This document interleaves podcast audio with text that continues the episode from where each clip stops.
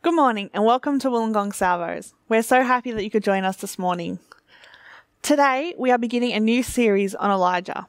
This will be a four part message, and we will be exploring an angry king, devastating drought, epic opposition, and one man who overcomes it all. Today, we'll be focusing on the story of Elijah told in 1 Kings chapter 17, verses 1 to 24. I'm really excited to delve into this story it's especially poignant in our world today. With so much uncertainty, we can take comfort in knowing that God will always provide a means and always has a plan. Some context for the time period we'll be looking at. Elijah was alive during the time of the Northern Kingdom, which had experienced the reign of 19 consecutive evil kings, spanning over a 200 year time period. In fact, Elijah's time, there was a king, Ahab, who uh, was married to a wicked woman, Jezebel. It was said that she was the most wicked woman who had ever lived. The Bible says that during their reign, Ahab did more evil in the eyes of God than any other before him. It was at this point that God said, Enough is enough. However, God did not get into action and raise up a large army to take a stand against Ahab. Instead, God chose to raise up one man, Elijah. We see this throughout the scriptures. God often raises up one person to make a big difference. But Elijah was predestined for this. In fact, his name itself is a clue. The name Elijah comes from three root words, which, when translated, are Lord is Jehovah, or My God is Jehovah, or the Lord is my God.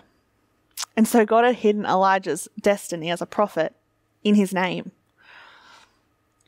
But God's plan for Elijah to rise up against Ahab and his worship of false idols wasn't a grand battle to see who could fight to the death.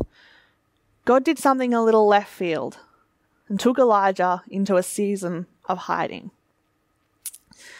This may seem a bit counterintuitive, but God was working in Elijah. He took him away from all that he knew so that he could do so much more in him. This was the season of preparation, a time to shape Elijah into the man of God that he needed him to be.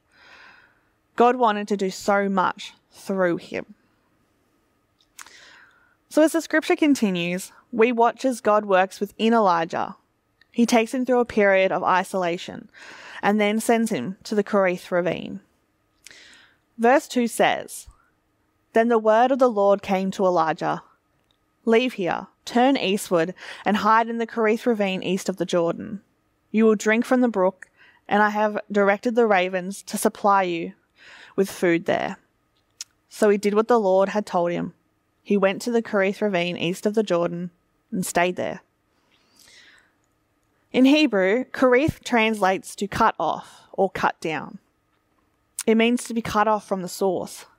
So it's no coincidence that that's where God sent Elijah.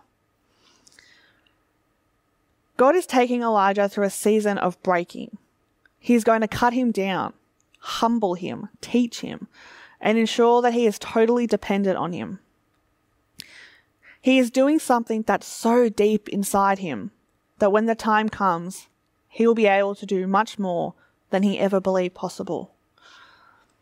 I know there have been times in my life where I felt like I was in my own personal Kerith ravine although at the time I was clueless that God was working in me. There are these times where we feel so isolated and we are in pain, we are suffering, and we look to God and we cry out, Why? It's in these times that God works in us, making us stronger for the fight ahead. For those of you out there today who feel like you're in the Kerith ravine right now, and you're saying, I'm broken, I'm cut down, Take a moment to think about what God is trying to teach you through your struggles. What is the lesson to be learnt from all of this? For the second season, God puts Elijah through is shaping and molding him into a man of God. This season is of total dependence. During this time, Elijah depends on God for everything, and God provides. During this time, there was a drought. But God provided water in the brook for him to drink. God was showing Elijah that no matter what the circumstances, he would provide. He was saying that he would always be faithful, and Elijah could count on him to provide for him, even during the most desperate times. This is seen in verse 6. The ravens brought him bread and meat in the morning, and bread and meat in the evening, and he drank from the brook. This part of the story can remind us that even today, that during our times of hardship and uncertainty, God will provide for us. He is always there to walk alongside us, even when we feel overwhelmed and alone. The third and final season that God puts Elijah through is one of total obedience. So, so far, Elijah has been through isolation, dependence, and now he's moving on to the next season, which requires obedience. Verse 7 says, Sometime later, the brook dried up because there had been a drought and there had been no rain in the land. Then the word of the Lord came to him Go at once to Zarephath in the region of Sidon and stay there. I have directed a widow there to supply you with food. I can imagine Elijah during this time. He's spent months in the Kerith ravine where God has fully supplied him with all that he needs. And now the brook has dried up, and God is saying, You need to go to Zarephath. He must be thinking, God, what was the purpose of me being here for months alone? You gave me all I needed, now you've taken it all away. Have I done something wrong? Did I misunderstand you? Why has the brook dried up? Elijah was about to learn that God was setting up the next part of his plan. He took away what Elijah had relied on to give him the push he needed to go where he was supposed to go next. I have found that God often guides us by what he provides for us. We may think that God is taking away something from us that we need to survive, but the reality is he's going to replace it with something you really need for the next season of your life. In Elijah's case, the brook dried up, which resulted in him having the courage to be obedient, even though it didn't make any sense to him. So Elijah travels hundreds of miles across the barren land and comes to the widow who God said would provide for him. In verse 10, it says, so he went to Zarephath, where he came to the town gate. A widow was there, getting sticks. He called to her and asked, Would you bring me a little water in a jar so I may have a drink? As she was going to get it, he called, And bring me, please, a piece of bread.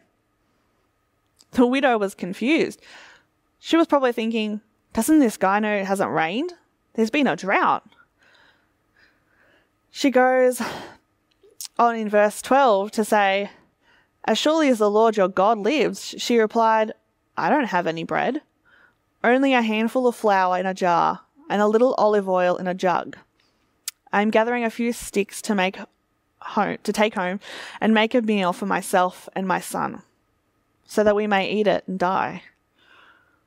But because of what God had done in Elijah's life so far, Elijah knew that God would provide. Elijah looked at this seemingly impossible situation and spoke faith into it. Elijah told her not to be afraid, to go home, make her bread as usual. God would provide. However, one day, tragedy struck the woman. Her son suddenly died. She said to Elijah, What do you have against me, man of God? Did you come to remind me of my sin and kill my son? Elijah then took the boy upstairs. He then cried out to the Lord, Lord my God, have you brought me tragedy upon this widow I am staying with by causing her son to die? God heard Elijah's cry, and the boy returned to life. Then the woman said to Elijah, Now I know that you are a man of God, and that the word of the Lord from your mouth is the truth. What a journey God took Elijah on. He was in the Kerith ravine where he was cut down and went through a season of isolation. He then went through a season of dependence where, the, where he depended on God and God alone. Then God took away all that he had given Elijah so he could do go on to do what God ultimately wanted him to do. God used all these seasons to shape Elijah into a true man of God. Every season of life that we enter into is part of our story. It is shaping us into the person that God has created us to be. As we continue on with this series of Elijah over the coming weeks, this is a great opportunity for us to examine our struggles and our times of pain and take a close look at what God is doing within us. We can learn from Elijah that having unconditional faith and a trust in God will allow us to overcome whatever we face. So I encourage you to continue to have that faith, even in times when it feels impossible, because with God, nothing is impossible.